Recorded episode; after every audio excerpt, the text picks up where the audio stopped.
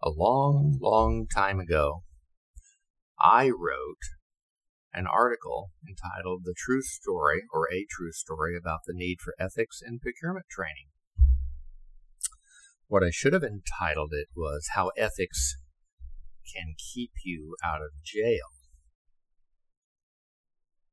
And as I go over this story about a guy by the name of Jim, and that's not his real name, but I am going to tell you about him and about where he worked and what happened.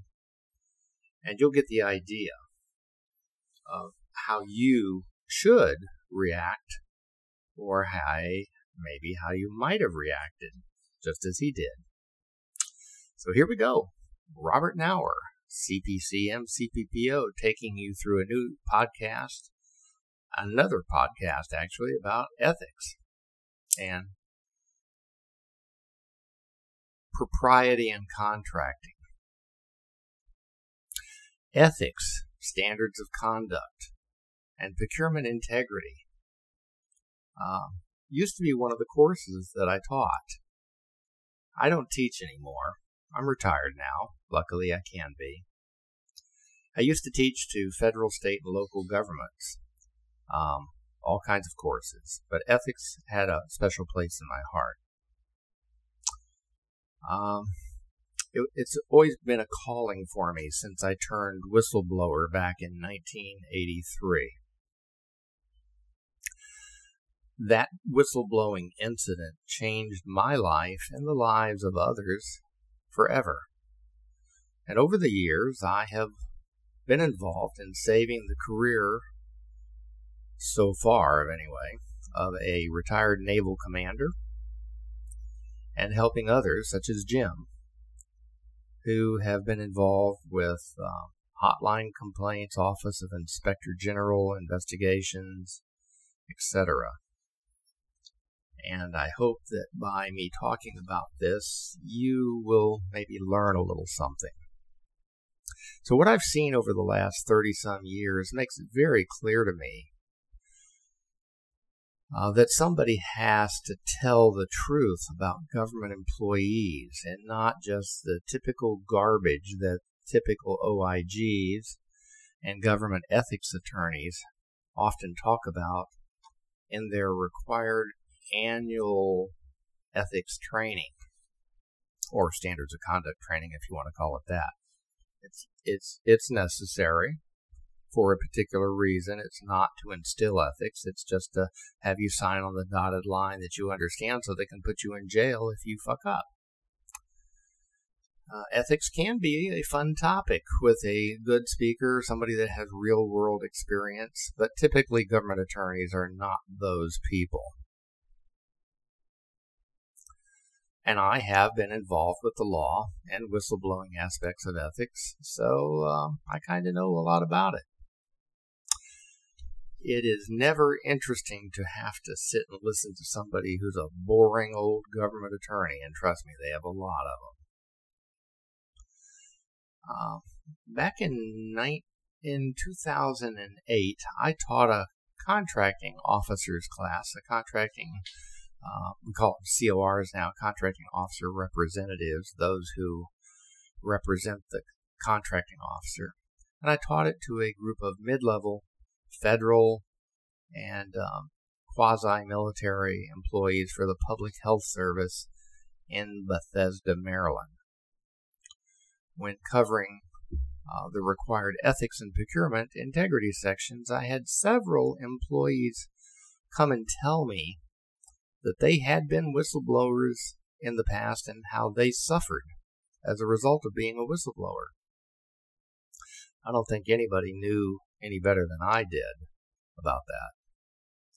One had recently come back from a lunching, a luncheon seminar that was put on by a drug manufacturer at uh, NIH, which had given out a free DVD player with a company drug DVD loaded inside of it.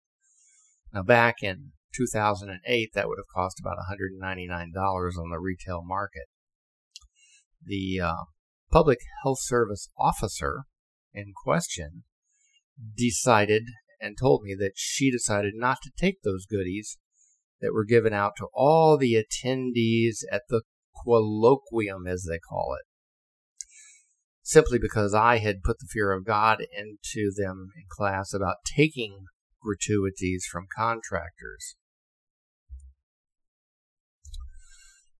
Um, it was interesting because that's from what is called a prohibited source. You can't take gratuities from somebody that's doing work for your agency. And so she learned that that would have been a criminal offense to have done so. So it's kind of interesting that my class talks back then sank into some people and to other people it didn't. And I wondered to myself back then if those attendees uh, realized just how damning their actions would have been by merely accepting a free $199 DVD player that had the firm's drug manufacturer's logo on it. Yeah, who cares, right? Nobody gives a shit. Well, that's exactly my point. I'm sure that many ethics attorneys preaching ethics today simply don't seem to stress enough the hardships that somebody can endure by accepting such gratuities. So, needlessly, my my uh, teaching did impact some people for the good, and that's a good thing. Well, here's the deal. Uh, besides teaching about ethics, I also talked about invoicing and other things and keeping of records. And six months after that particular class at the National Institute of Health, one of my students, a public health service officer who was a lieutenant at the time, and I'm going to call him Jim, um, he called me at my home because I had given out my home phone number to all the students in class saying, if you ever have any questions, feel free to call me. So, sure enough, I get this phone call. And um, I'm going to call this guy Jim. Jim was the equivalent uh, of a GS-13 as a Navy as a public health service officer lieutenant, and he had been appointed as a program officer right out of college, no experience at all. And about a year and a half before this incident I'm going to talk about, Jim knew nothing about federal contracting, government contracting rules or regulations. He hadn't even been to training. And yet, his own boss and his agency, the National Institute of Health, made him a COR, a contracting officer's representative, without the required mandatory, keyword mandatory training. This was and is an egregious insult to any employee of an agency to make him or her responsible for something without prior and proper training. So Jim had received no such training, and the likelihood of him getting into trouble w- would have been greatly diminished if he had had the training, but he didn't. So anyway, like I said, Jim called me at home early one, I think it was a Monday morning, at my home in Woodbridge, Virginia. And telling me that he remembered my talks about ethics and 18 USC statutes, OIG rules, and how to deal with federal investigators. And uh, he told me that he felt, as he said, Bob, I think I'm in serious trouble. And that the federal investigators uh, came to my house. They were referring to certain actions that I may or may not have taken when I was working for my GS15 who was possibly corrupt. And uh, these investigators were with the OIG, the Office of uh, Inspector General. Well, needless to say, Jim was terrified, and I could hear it in his voice on the phone. Uh, he was a very scared young man. Now, let me say this too. Uh, I, from what little I remembered about Jim, knowing him, his demeanor, his intelligence, his kindness and class, um, I knew what he was telling me certainly wasn't true and that he didn't knowingly break federal law. Yet, Jim was evidently in needless trouble. And like I said, I'm not going to talk about um, the real person or the uh, sub agency NIH that he worked for. I'm just going to talk about the situation. So, when you get in trouble, such as Jim appeared to be, uh, you're going to incur literally thousands of dollars in out of pocket expenses for a criminal attorney, for one, maybe a subcontracted subject matter expert for having to take polygraphs uh, that run about $750 a piece, if not more. The stress on your family, your marriage, having to take a mortgage out on your house, and, and all of this is a no joke. It's true. Even uh, the former head of the Office of Federal Procurement Policy, who went to prison, can tell you that what I'm saying is, in fact, the truth. So, so let me tell you what Jim did or did not do right. And then let me tell you what the actual outcome was of Jim's case. And he was a very lucky guy. Jim stated to me on the phone that when he was newly assigned to his agency at NIH to manage and administer a contract, it was a construction contract over a vendor that he was in charge of overseeing. Again, he had received no procurement training,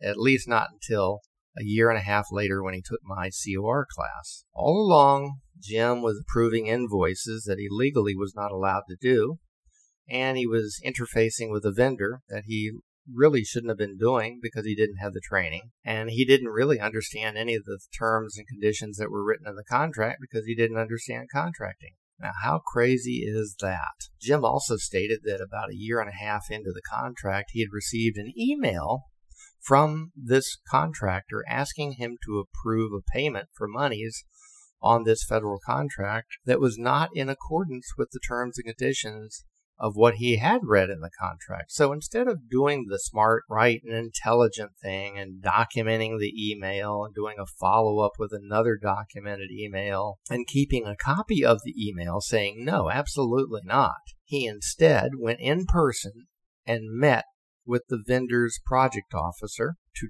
tell him of the request and that it was clearly out of line and that he could not approve it. Well, not only did he go in person and talk to the contractor and his boss, um, his GS 15 supervisor, Jim stupidly kept no record of this conversation, what we refer to as a memorandum uh, of the moment or a memorandum uh, to document. And he later told me that he believed his supervisor was corrupt and had had an ongoing business relationship with the contractor for a number of years, according to the way his boss, his GS15 supervisor, spoke about the contractor as if they were buddy buddy and played golf, etc. So when Jim informed his so-called corrupt supervisor about the request by the vendor for more mo- money by simply fudging invoice amounts for work not actually performed to cover added expenses that were claimed to have been incurred by the vendor, Jim's boss said, You leave it up to me to handle this matter. And so Jim did. And later, Jim found out that his boss had in fact approved an illegitimate invoice to keep the vendor happy, quote unquote. Jim let it slide and did nothing to bring this issue up to his supervisor ever again. And he told me basically that he was scared and intimidated by his senior supervisor because he was a 15 and he was just a little old public health service lieutenant. And he knew that if he raised a stir or a stink about it, his career and promotional opportunities might suffer. They could have. Several weeks later, the Office of Inspector General agents came to see Jim at his office. Uh, evidently, someone had blown the whistle on him and on his boss. Somebody in the cubicles next door were listening. So Jim ended up sitting with the OIG investigator after being informed of his rights, and then Jim spilled his guts on what he knew about the situation. And let me tell you this the OIG will never ever sit there and talk to you until they've sworn you in, had you raise your right hand and swear under oath and penalty of perjury, and then sign to that effect because they want to get it down of everything that you know. So, uh, from my perspective as a former contracting officer and having been involved with the OIG in a number of times over the course of my career, Unfortunately, as a federal employee, you do not have the luxury of refusing to speak to them as you do privately. And if you do, uh, they can simply refer you to the to HR and terminate you on the spot for refusing to cooperate. That's one of the dangers. Now, you could have gotten an attorney and said, I'll be happy to speak to you and tell you everything I know, but I, I would like to have my attorney present. So, what I find out amusing about this whole situation that Jim encountered is that 99% of all federal employees do not know this, that they have to cooperate. From a legal standpoint, Jim probably and unfortunately said way, way, way, way too much during his initial interview with the OIG, which he shouldn't have. He should have had an attorney present. So the fact is, he could have agreed to cooperate with the OIG, but he should have gotten an attorney, a criminal attorney. And most federal employees do not know this, and they don't know when to keep their mouths shut. The attorney will advise them of that. So, as an employee, what I want you to know is that you cannot refuse to cooperate, but you can refuse until you have an attorney present. Again, Jim failed on this particular point, and what Jim didn't know was that his career was, in fact, probably going to suffer substantially because of his failures as an ill trained COR and by speaking too much initially to the OIG. So I refer anyone to listen to this podcast and also pass it on to others because it could keep you out of jail. Now, Jim did not know what being interviewed by the OIG at that moment, what was going to uh, happen to his life. I guess he knew it wasn't going to be good. So after they had information, after they had looked at his files, which they took, and after they had taken his computer and looked at what he had on his computer, which were invoices that he had approved, not his boss, but him, for payment, uh, which should not have been approved, Jim was in a lot of hot water. And yet, Jim stated to me, Bob, I didn't do anything wrong. I did not approve false invoices. I didn't think they were false. Maybe I thought they suspected my boss, but not me.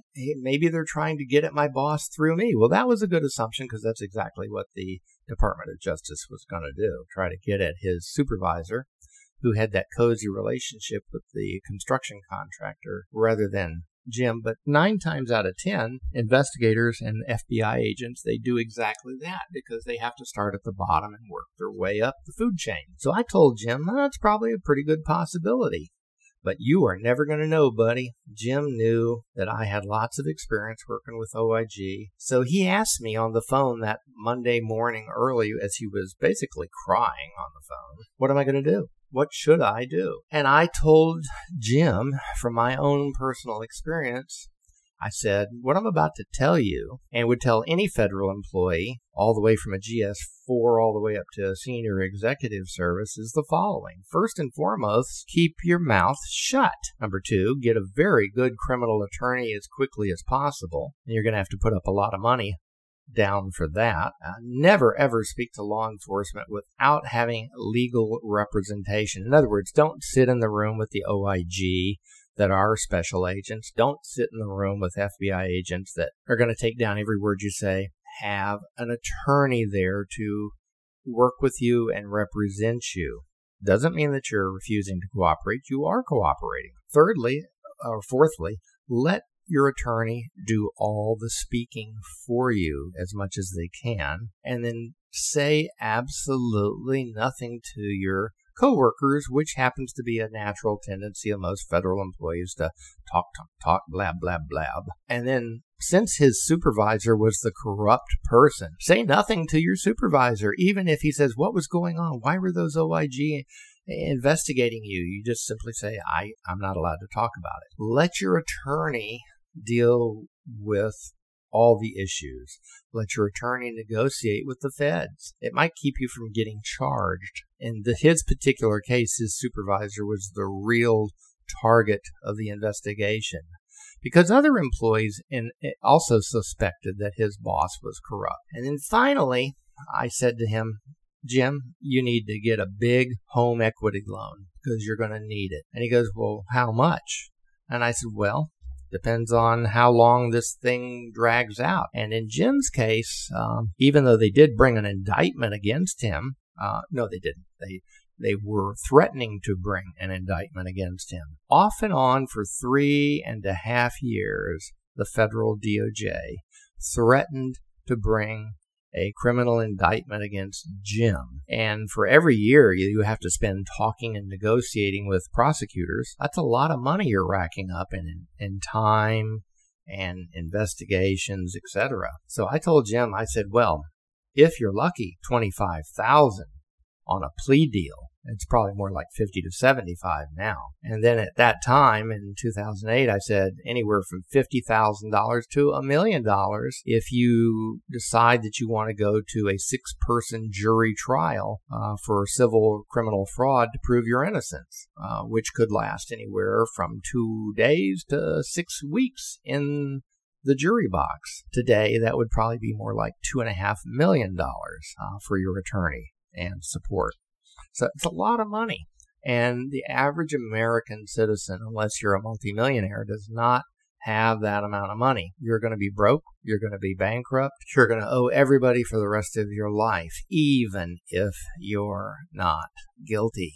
And that is why 99% of all innocent people plead guilty. It's because in order to get a not guilty verdict, you have to go to trial. And you and I are not rich enough to be able to afford that.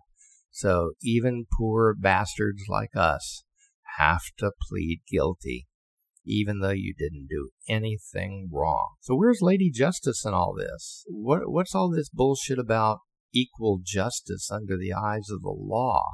That's all a bunch of cock and bullshit. I'm sorry. As a Fed, I've been there. I know about it. Can I just ask you to imagine yourself in Jim's situation, having investigators show up on your doorstep late at night at 10 a.m., 10 p.m. at night and tell you that they're going to refer your case to the Department of Justice for potential indictment of criminal fraud. Oh my God. Just how terrified would you and your wife, if you're married, be? Well, the simple fact is, each and every day in our country, innocent people are in fact caught up in a legal snare trap by federal investigators for just this, just trying to do their jobs, just like Jim was trying to do his jobs. And the feds, they don't give a shit. They don't care because they're not in your shoes and they don't have to. All they have to do is do their case, submit the paperwork, and let DOJ decide if a grand jury is going to return an indictment. So federal employees, just like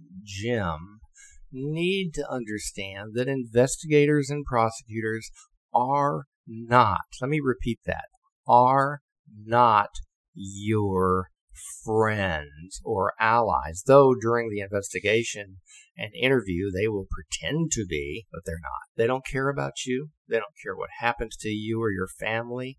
They don't care. They have a job to do, which they will do at all cost, even like the FBI, even like the ATF. Um, and sometimes they will actually be very vindictive. If you take a look at the vindictive prosecution of the former head of the Federal Office of Procurement Policy under Bush by the name of David Safavian. His prosecution was a very, very vindictive prosecution. I sincerely believe, knowing about David and his case as I do now, that he probably just got caught up in bullshit just like Jim did.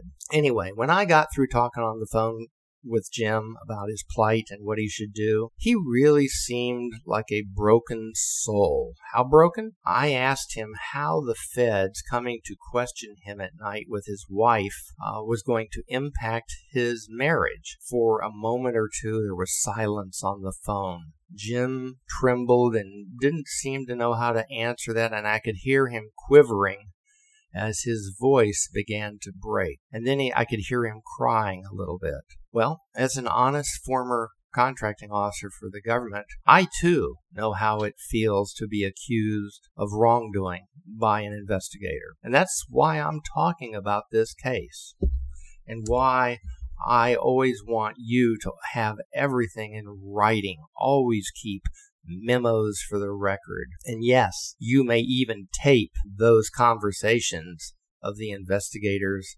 questioning you. Make sure that you have a record of what you said. Now, sometimes, uh, sometimes I am actually ashamed of our American judicial system and how it works, especially when I see dedicated federal employees or any employees for that matter simply trying to do their jobs to the best of their abilities given limitation of funds or circumstances or stresses or pressures. What people like Jim needed was a strong and intensive ethics and procurement training program, which he did not get. Today, they do have that in the federal government, thank God.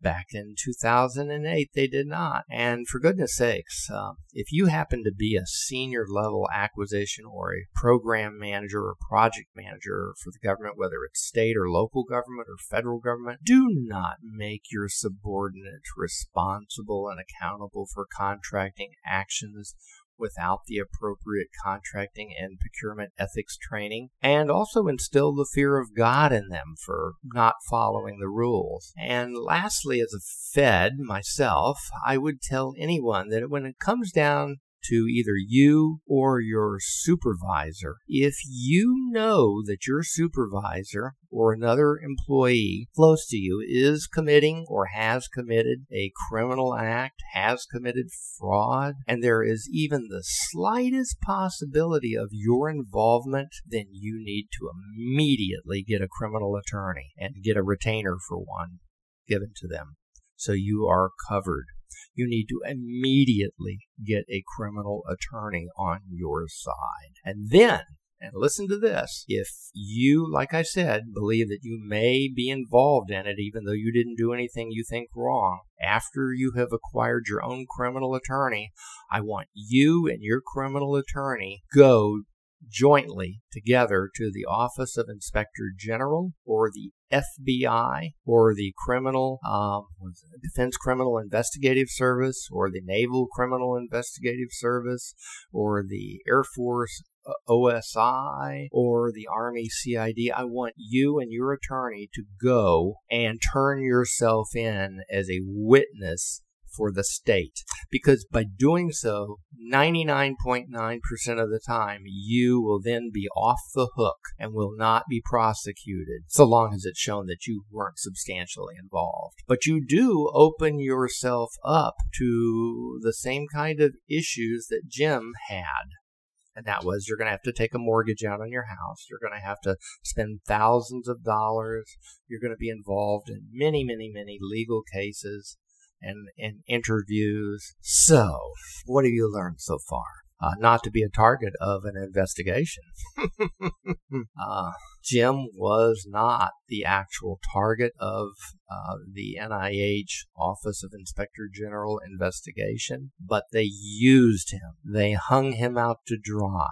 The Department of Justice threatened to prosecute him for over three and a half years. The unimaginable stress and toll that it took on Jim and his family and his parents to come up with the money necessary to cover his legal fees. He was lucky because in Jim's case, he did not get convicted of anything. He didn't even get indicted. He was going to be indicted three and a half years before the feds finally decided to drop all potential indictment charges. Uh, Jim called me on the phone. He said, I just wanted you to know they finally dropped the charges against me. And I said, why? And he told me, he said, well, the first year I had one prosecutor who told me I'd probably go to, away to prison for five to ten years. And then she got replaced because she got pregnant by a male uh, DOJ prosecutor. And so all of my files that she had were transferred over to this new male uh, prosecutor. He was even worse. He was a real son of a bitch. He was trying to put me away for 20 years in prison. And I, I was just a nervous wreck. And then he got called up for the um, FEMA investigations for Katrina and they assigned me a brand new young female prosecutor and she took over all the files of the two previous prosecutors about a year each and uh, she was uh, out for blood and she wanted me to go to jail unless i could turn my boss in and come up with information. And she goes but the problem is i i had no information to give them because i i didn't do my job initially. I didn't make records of anything uh, which I should have done.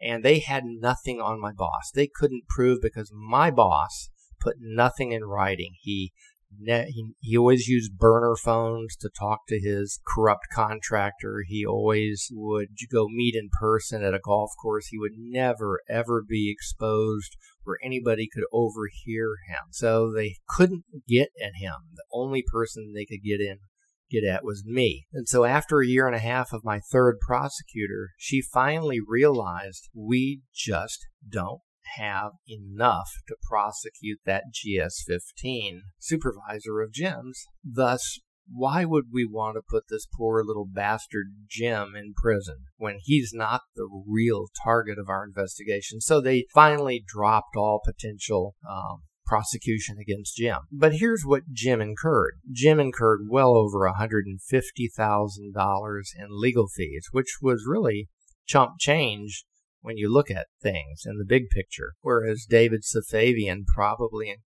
incurred close to $2 million in legal fees. So the longer you are involved with the DOJ, the more costly it becomes. Needless to say, the stress of going through such a uh, probable prosecution is enough to cause all kinds of serious medical conditions from psoriatic arthritis, arthritis, uh, you name it. Stress does a lot of damage to the body. It can even cause strokes and heart attacks. So Jim turned out to be very lucky. Today, Jim is still with the Public Health Service, and Jim is now a commander. And the fact that the Department of Justice chose not to prosecute Jim means basically he had no nothing on his record that would hurt him being a part of the public health service. And consequently, Jim is a very lucky, very grateful person. And I am sure Jim prays to God every single night that he goes to bed and blesses his children. Had Jim done everything correctly, had Jim been trained, had Jim known what the ethics rules and requirements were, Jim probably would have refused his supervisor's request to sign off on invoices, and Jim would have never, ever been indicted. But Jim probably also would have had enough information and kept appropriate copies to turn them over to the feds so that they could have indicted his boss. But Jim had none of that because Jim didn't let those little red flags in the back of his neck stand up. So I want you to remember as I say goodbye to you on this podcast, um, unless you have no conscience, think, think, think about what you're doing. Think, think, think about what you're doing. Think and think some more. Then get an attorney. If you like this podcast and all the podcasts that I've done, uh, let your friends know about it and or share it with your friends. Tell them where they can find it. It's on a number of different sources, and you can also Google just Robert Knauer, K N A U E R, CPCM, and uh, share this podcast. Have a nice day.